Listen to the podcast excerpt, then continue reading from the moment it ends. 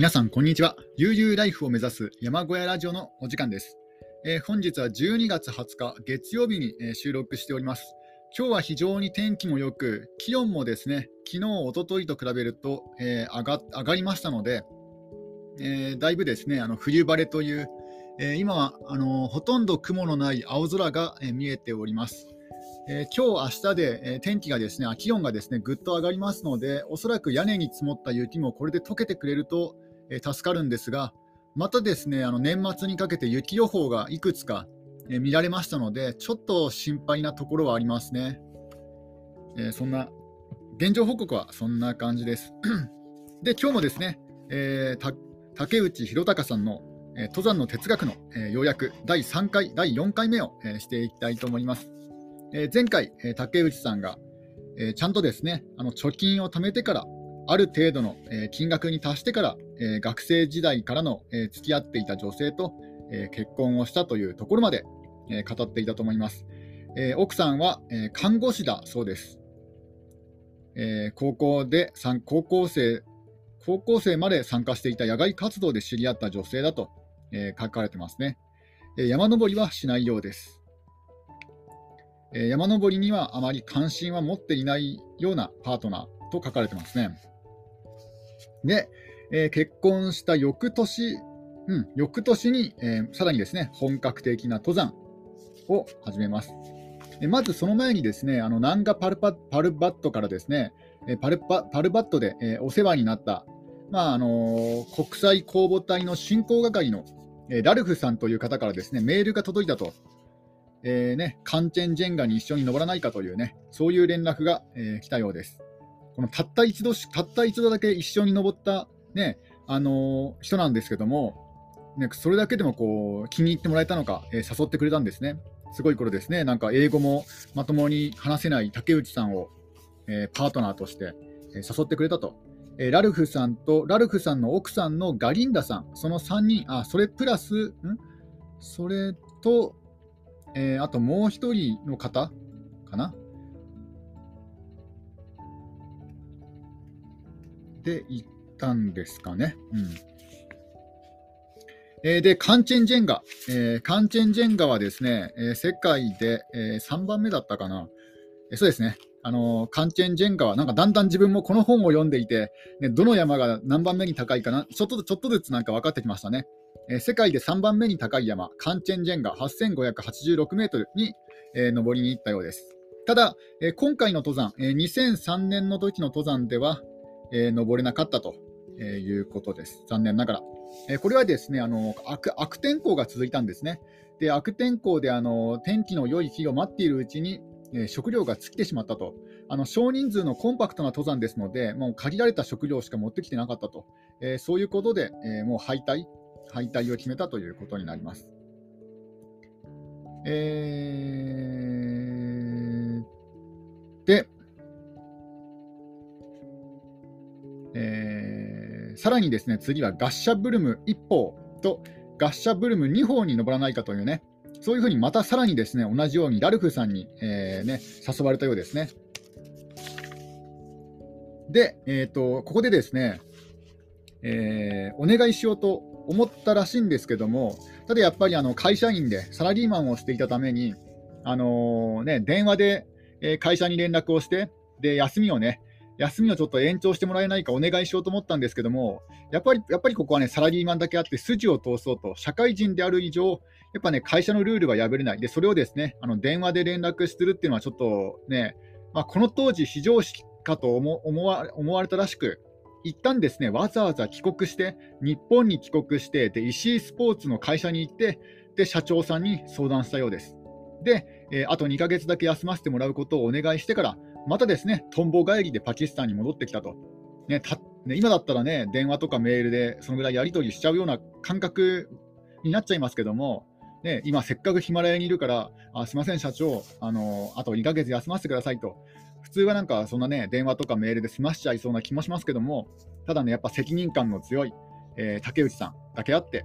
ね、一旦わざわざ、えー帰国して、で会社で直接社長にお願いするっていうね、やっぱこういうところはなんか日本人っぽいなっていうのはすごいね、感じますね。で、えー、合計4ヶ月、えー、会社を、えー、休職休職休職することになりました。で、あのガッシャブルム1方は登頂できたけども、ガッシャブルム2方の方は悪天候で、えーね、登山は中止になってしまったようですね。で、さらにですね、えーと、また続いて、えー、あ、あのですね、あのちょっと飛ば飛ばしちゃいましたね。あのカンチェンジェンガ、世界で3番目に高い山、カンチェンジェンガに登れなかったというお話をしたんですけども、その後にですね、あのガッシャブルム1歩、ガッシャブルム2歩とね、あの登るんですが、その前に、えー、シーフェンペピークという7000メートル級の山と、シシャパンマ、シシャパンマ南西壁とアンナプルナ1歩というですね、山に連続で登山しております。で、えーアンナプルナ一方の方は無事に登山することができたと。ただ、あのシシャパンマは、えー、敗退あのー、一緒に登っていたラルフさんが、えー、落石で、えー、怪我をしてしまったために敗退。で、えアンナプルナ一方、アンナプルナ一方もあの8000メートル方ですね。えーと、アンナプルナは、え世界で10番目に高い山です。でね、ガッシャブルム一方も登ってますので、世界で11番目に高い山もすでに登っております。えー、もうこれでですね、あの竹内豊あ竹内さんは、えー、5, 5本、5本登ったことになりますね。えー、ちょっとね、自分でも計算覚えてないんですけども、どのどの山に登ったか覚えてないんですけども、えー、ねえー、今、ここで5つ目、5つ目に登ったと、アンナプルナ。えっと、エベレスト K2、カンチェンジェンガで3つ、で、アンナプルナ、ガッシャブルム一方で5つってことかな。あれ、ナンガパルパットは登れなかった。あ、そうですですもんね。そんな感じかな。えー、で、で、その会社のね、会社の社長から、えー、休みをね、伸ばしてもらったと、えー、いうことで、えー、再チャレンジ、えーね、ああ、そっか。あ、違う違う違う。ちょっと話、話がね、あの、ちょっとごっちゃになっちゃってましたね。会社を4ヶ月のあの休ませてもらったことによって、ガッシャブルム1方、ガッシャブルム2方にチャレンジすることができて、ガッシャブルム1方の方に登頂したというね、えー、そういう話です。で、えっ、ー、と、そのね、えー、2005年に、さらに翌翌年かな、えー、2005年にですね、あのラルフさんが、えー、落石で、怪我をして登れなかったというシシャパンマに2005年に再びですね3人で再チャレンジしたということです。で、えーと、5月7日に、えー、登頂なので、これで世界であの6個、6本 6,、えー、6個目の、えー、8000メートル峰に登頂ということになりますね。えー、でシシャパンマは学生時代に初めて登った、ね、山なんですけども、あとあの8000メートル峰なんですけども、登頂メンバーに選ばれなかったっていうね、そういうちょっとしたなんか苦い思い出のあるまあ、宿命的な山だったとえいうことです。で、えーと、エベレストに登った時はですね過去にあの酸素ボンベを使用したんですが、えー、この時ラルフさんたちは、えー、無酸素で、え、登ったようです。ちょっとここでドリンクを飲みますね。だから、初めて無酸素で登った8000メートル峰ということになるのかなと思いますね。えー、で、えー、あとはですね、あのー、えー、これは、どこかな、えー、エベレスト、7500。これは、これはエベレストに最初に挑戦して登れなかった時の話かと思うんですけども、えー、一度ですね、あのエベレストの7500メートルぐらいを歩いている時にですね、えー、ちょうどですね視界がぼやけてしまって、あのー、心臓の音がですねやけに大きく聞こえると、で自分自身がですね、あの呼吸していないことに気づいて、で倒れてしまったようなんですね、まあ、要は意識不明になってしまったことが、え、過去にですねあったようです、この竹内さん。で、えーとね、お茶を飲ま仲間の仲間のラルフラルフさんたちが、えー、水筒ね、魔法瓶に入ったお茶を飲ませてくれようとするんですけども、吐き出してしまったと。ね、あのー、胃液を吐き出して、さらに血も吐き出してしまったと。で、あの薬剤師の資格を持っているその、ね、一緒に登ったラルフさんが、あの高山病の治療に使われる薬で、えー、アセタゾラミドというのと、えー、痛み止め痛み止めを飲ませてくれようとしたんですけども、それもですねあの吐き出してしまったようです。であの錯乱状態にいた竹内さんは写真を撮れ、ビデオを撮れってね、そういうふうに訴えて訴えていたようですね。で、えー、この後ですね、あのラルフさんの奥さんの方が、えー、ドクターのドクターと連絡を取って、えー、症状を伝えたんですね。であのラルフさんは薬剤師の資格を持っていて、その奥さんの方は、えー、看護師の資格を持っていたんですね。なんかすごい、なんか登山してる方って結構医療関係者が多いですね。で、えーと、看護師の資格を持った奥さんの方が、えー、ドクターの指示で、えーね、衛星電話でドクターの指示を受けているので、えー、抗炎抗炎抗炎症に効く薬でデキサメタゾンというのがあるんですけども、そのデキタメタデキタメタゾンを、えー、静脈注射したようですね。で、あとはアダラートという、え、カプセルを、え、狭心症の薬である、えアダラートを飲ませてくれたと、押し込んでね、飲ませてくれたようです。で、えー、翌日に、翌日の朝になったら、え、意識がですね、あのはっきりした、え、わけでは、はっきりしたようです。で、あの結局、原因はですね、あの下山してからあの医者にね、調べてもらって分かったんですけども、原因は、え脳血栓ですね。突発性な突発性の脳梗塞を起こしてしまったようです。えー、で、あの高所から降りた、山からね、降りた後に、えー、血液検査をしたらヘモグロ、ヘモグロビンの量が極端に増えていたようです。あの低酸素と脱水のせいで、えー、脱水のせい脱水が原因だったようですね。だから血がドロドロの状態だったということです。であの高座高所登山をしているときは、かなりですねこの脳血栓、えー、脳梗塞のリスクが高まるようですね。で過去にもなんかあの体力も技術も持っている、そういうエキスパートの登山家が、あまりこう、ね、高くない場所でもあの滑落して命を落とすような危険じゃないところで滑落して命を落とすような事故がたくさんあるんですけどもおそらくそれはこの、ね、突発性の脳血栓とか脳梗塞を起こしてね、え意識を失ってしまったんじゃないかなというのが原因らしいですね。やっぱりあの水をですね簡単にほえー、普段の登山と違ってあの高所登山ですので水を簡単に飲むことが、ね、できないとえいうことで、やっぱね、あの脱水症状で、え血がね、ドロドロになってしまうという、そういうリスクがあるそうですね。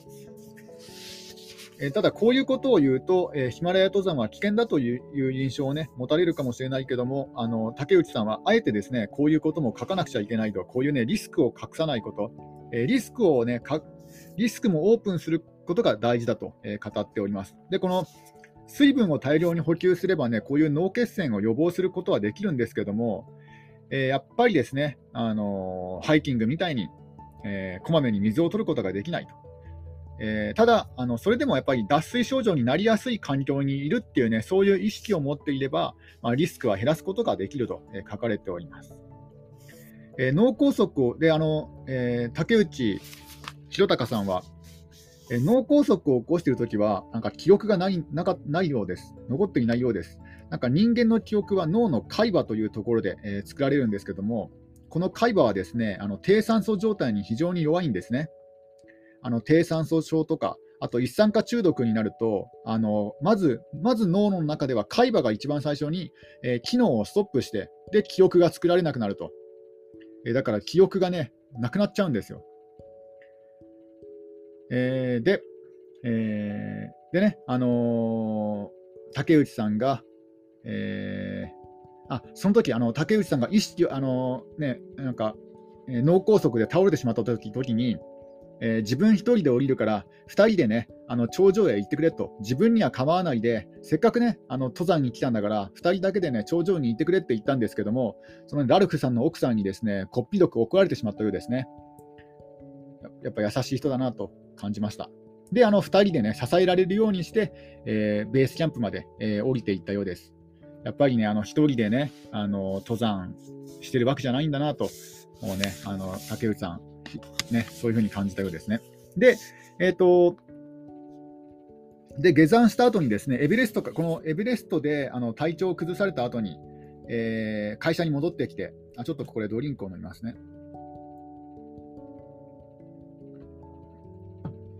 会社を辞めさせてくださいと、でそういうふうに申し出たようです。まあ、それはあのエベレストから戻ってきても、やっぱりちょっと体調不良が続いたってこともあるんですが、えね、ありありますありますし、あとですね、あの会この時に考えたのはあの、会社を辞めるか、あとはですねあのちょっとスタッフが少ない時期だったので、で急に辞めてもあの会社は迷惑をかかるかなと思ってあの、アルバイト扱いにしてもらおうと、え、会社を辞めるかアルバイト扱いにしてもらおうと、そういうふうにですねあの社長、まあ、もう前社長あの今、今まで相談していた社長はもうこの頃会長になっていたんですけども、その会長会長とね、えー、新しい社長に相談したようなんですが、えー、ここでですねあの新しい雇用契約を、ね、あの提示されたようですね、え辞める必要はないと、え登山にね、登山に集中できるような契約に変えてあげるから、えまずはね、静養しなさいとね、そういうふうに言ってくれたようです。で給料は、えー、定額制で、この時からですね山に登ること自体が、えー、仕事になったようです。えー、で、この頃からあのプロプロ登山家を名乗ることになるんですね。でなおかつ、あの他にもですね、あの登山を応援してくれるスポンサーも、えちょっとずつ、え増えてきたようです。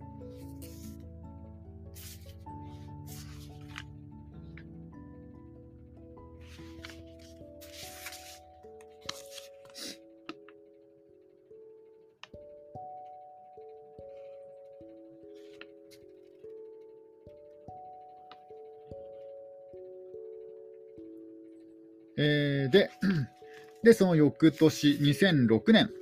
えー、カンチェンジェンガとローツェの連続登山に、えー、登頂あちょ挑むと。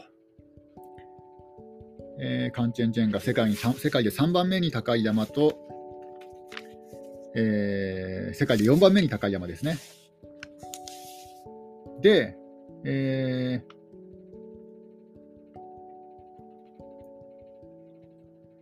カンチェには登れたのかな？でカンチェに登った後に、えー、ローチェにロローツェローツェに、えー、チャレンジするけれども、えー、途中で、え引き返したと。やっぱりこうね、世界で高い山、連続登山の前に登ったカンチェンジェンガの疲れが残っていたことと、えやっぱりですね、800 8500メートルになると、やっぱり環境が変わってきますので、えちょっとね、厳しいかなとで頑張れば頂上に立つこともできたかもしれないけども、無事に下山できるか分からなかったので、えー、ちょっとそれはですねやめたということになります。で、そのそんなね、2006年、6年頃に、えー、プロ登山家と、えー、名乗るように、えー、なったようです。えー、この時35歳。えー、35歳という年齢、あの栗木信和さんが亡くなられた年齢も35歳なんですが、えー、35歳というとですねあのスポーツのアスリートであると、場合によってはもう肉体のピークが過ぎている、そういうスポーツもありますけども、ただの登山の界隈では35歳はまだ若い方です。若い方らしいですね。で、えーまあ、ちょうどね、あの人生の区切り、一つのね、何か何か始める時の区切りになったのかなと思います。えー、プロ登山家を名乗ったのが2006年35歳の時です。で、あとですね、ふとなんか、え、竹内さん、思ったようですね。えー、単純に登山家でもいいじゃないかと。あのプロ登山家ではなくて、単純に登山家でもいいんじゃないかと思ったんですけども、なんでプロをつけたっていうとですね、あの世の中には〇〇家っていうのがですね結構いるんですよ。で、あの例えば投資家とか作家とかね、漫画家とかね、音楽家とか、〇〇家っていうのがたくさんいると。で、それは共通点を感じた、共通点に気づいたんですね。〇〇家の共通点。それは、えー、資格がいらないということなんです。ね、あの活躍している〇〇家の人もいるんですけども、例えば建築家とか、ただ、多くの〇〇家という肩書きにはですね裏付けがないんですね。だから誰でも名乗ることができるんですよ、〇〇家っていうのは。だからね、場合によってはちょっとうさんくさいような気もするなと思ったんですね、〇〇家っていうのが。だから、まあ、要は自称、ま、自称〇〇家になってしまうわけですよね。だから、あの自称〇〇家だとちょっと、なんかね、あのー、例えば自分の都合で名乗っているから、都合が悪くなったらいつでもね、看板を下ろすことができるわけなんですね。だから、今まで〇〇かを名乗っていたけども、ちょっと都合が悪くなったから今日でやめようとかね、そういうこともできるんですよ。で、誰もね、文句も言ってこないし。ただ、そういうのがちょっと嫌だなと感じて、プロをつけるようにしたようですね。〇〇かと、あまえーと、プロ登山家と。だから、あのプロ登山家という肩書きを、えー、使うようになったようです。であの登山家の場合はですね、プロ登山家の場合は、まあ、あのルールが登山というのはルールがないですよね。まあ、基本的にはあのまあ、ルールはない、もうゴミは捨てちゃいけないとかそういうのはありますけども、基本的にはね、これ自由自由なスタイルですよね。だからだからこそね、あのどういうスタイルで登るのかってことをですね公表しなくてはいけないと。ね、あの審判は自分自身で、えー、自分でジャッジしなくちゃいけないんですよ。例えばね、あの頂上の手前まで行って、頂上まで頂上まで行かなくても、まあ、登頂したって言えばね、まあ、自分でね、あのジャッジしてるわけだから、あの誰も分からないわけなんですよ。えー、登頂したって言ってもね、あの本当かどうか分からないわけですよね。だからこそ自分自身に厳しくしなくしなくちゃいけないと。で、あとはですね、あのやっぱりテーマが必要だなと、あの自分一人だけで登るのであったらまあいいんですけども、やっぱりプロ登山家ということを名乗る以上、やっぱね、あの見ている人たちに期待してもらえるような、そういった目標とかテーマ作りが必要になるわけですね。だからあの多くの人からもあの応援してもらえるような、えー、注目してもらえるような目標は何だろうと考えたときに、えー、真っ先に思い浮かんだのが、えー、14座完全登頂だったんですね。え世界の8000メートル峰14座、それを全部登るという、そういった、え14プロジェクトということですね。で、この今まで一緒に登っていたラルフさんというかというドイツ人の方が、えドイツで、え初めての、え14サミッター、で、そのラルフさんの奥さんが女性初の14サミッターを、えー、目指していたので、だからあの竹内さんは、えー、日本人初の14サミッターを目指すということにしたようです。で、この14座完全登頂を世界で初めて成し遂げたのがイタリアの登山家、ラインホルト・メスナーさんですね。えー、1986年42歳の時に、えー、成し遂げております。で、このラインホルト・メスナーさんが、えー、登山中に弟さんをね、同行していた弟さんを亡くしたのがナンガ・パルバットですね。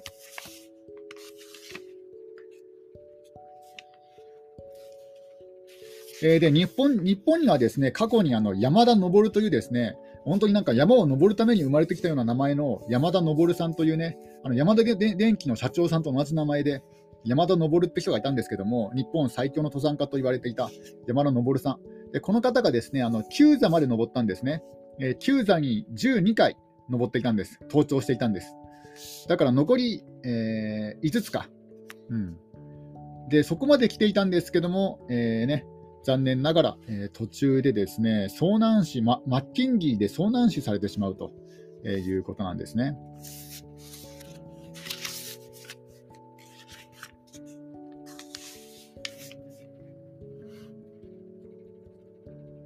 えー、で、その山田さんのね、あの山田さんに続くような後輩の方も、えー、大体9座ぐらいまで行って亡くなれる亡くなられるんですよ。だからあの10座に登れなか登れなかったんですね、今まで過去に挑戦していた有名な登山家の人たちは。で、あの10座の壁っていうのがね、なんかささやかれるようになったんですよ、日本の登山界では。10座、10座目になんか壁があると。まあ、たまたま偶然ではあるんですけども、なんか今まで誰一人、えー、10座以上登っていなかったと。えー、いうことなんですね。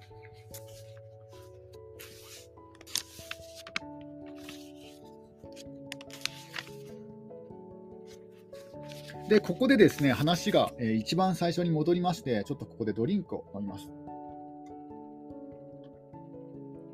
えー、一度、一度、あの、2007年にですね、えー、ガッシャブルム2号で大雪崩にあって、えー、事故に遭うんですね。これがあのこの本の冒頭にあった、え、雪崩事故なんですけども、その時に背骨を折ってしまうんですね。え、そういったあの重大事故に、え、落ちて、え、しまいました。ただ、あの幸い運が良かったことに、運運が良いというか、まあ、幸いなことに、えー、体にはですね麻痺がなかったんですね。麻痺がなかったから、まあ、つまりは治せる怪我だったんです。で、あの病院の,、ね、あの医者の先生はあの手術をしないでも治す方法があるとあの固定したまま寝ていれば半年くらいで骨が固まると、え、言ってくれたんですけども、まあ、あのそれは要は半年間ベッドの上で生活しなくてはいけなくなりますね。あの長く寝たきりになっているので筋肉は落ちてしまうし、あとはですね治った時の姿勢が以前よりも前かがみになってしまうって言われたんですね。それだとちょっと登山復帰難しいなということで、来年また登山に行きたいんですということもあって、で、あの手術をした方が早く治るし、よく治るってことは知ってたんですね。ただ、リスクはあると。えリスクはあるけども、え竹内さんの場合は手術する方を、え選んだようです。で、え背骨の手術、難しい背骨の手術をしました。要はあの金属のシャフトを、え、骨上下の骨を連結して固定してあの潰れた箇所に圧力がかからないようにするわけですね。であの当時は背中を開いて背中を切ってねこの金属のシャフトをえー、入れるようだったんですけども、この背筋、背筋を切ってしまうと、回復までに相当な、ね、あの日数がかかってしまうと、えー、そこであの当時、えー、最先端の方法であの手術したようです。え背中に穴を開けるんですね、背中を切るのではなくて、背中に小さな穴穴を、え7箇所開けるという、そういった手術を行ったようです。えー、ただですね、あの手術は無事に成功したんですが、手術が終わって、その麻酔がね、麻酔から冷めたら、なんかまたですね、あの竹内さんは、えー、錯乱してしまったようですね、えー、大声でわめき散らしたようです、え、大騒ぎだったようですね。まあ、これはおそらく、ね、これ、あのえ記憶はないんですけども、えまあ、おそらくですね麻酔が切れて痛みに襲われたので、あの事故に遭った当時のですね記憶が蘇ってきたんじゃないかなと、え語っております。なんかあの英語でわめき散らしていたようですね。で、まあ、なんとか、えー、なんとかそういったことも乗り越えながら、えー、入院入院をしたんですけども、まあ、入院の最中にいろんな方がですねあのお見舞いに来るわけですね。で、お見舞いに来て、あの事故の当時の様子を聞くんですけども、えー、毎回毎回同じ話だったと。え同じ話を1日に10回以上繰り返すこともあったと、ね、あの人付き合いが多かった分、それだけね、え多くの方が見舞いに来てくれたんですけども、逆にこう疲れてしまったようです。で、えー、一番ですねあの厳しかった言葉はですね、ちょっとここでドリンクを飲みます。でたくさんの方がお見舞いに来てくれてで、いろいろ言葉をかけてくれるんですけども、えー、一番きつかったのは、え、運が良かったという言葉が、えー、一番ね苦しかったようです。えこれはですねあの自分は運が良くて助かったのかとなると、えー、死んだ仲間たちは運が悪くて死んだことになりますね。それを受け入れるのが、その理屈を受け入れるのがちょっとですね、あの受け入れにくかったということです。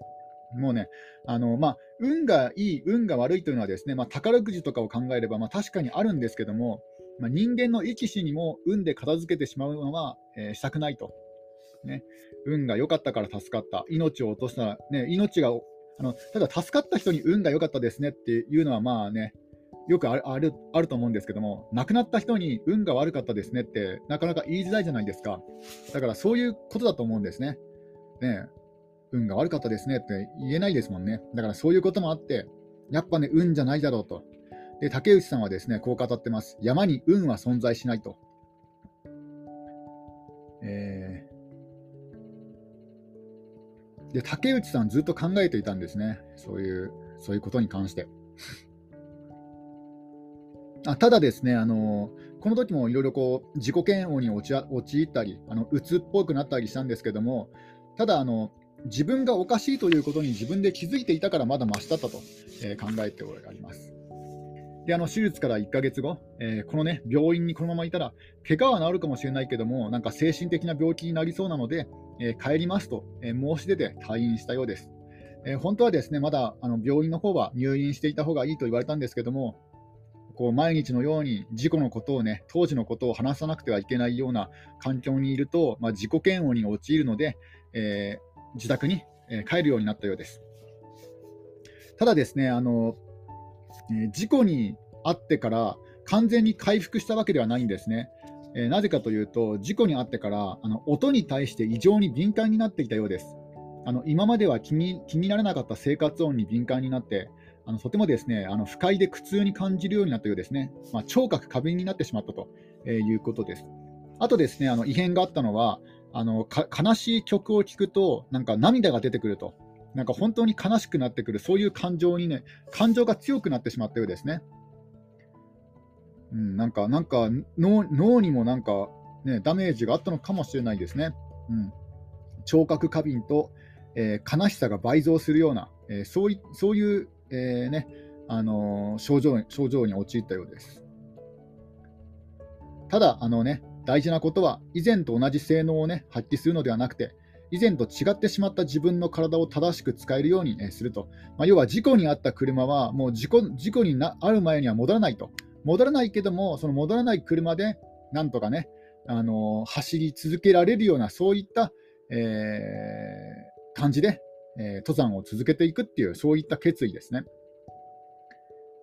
で、その後は、日本の山で、いきなりね、ヒマラヤに復帰せずに、日本の赤岳というね、八ヶ岳の山で、復帰あのリハビリをします。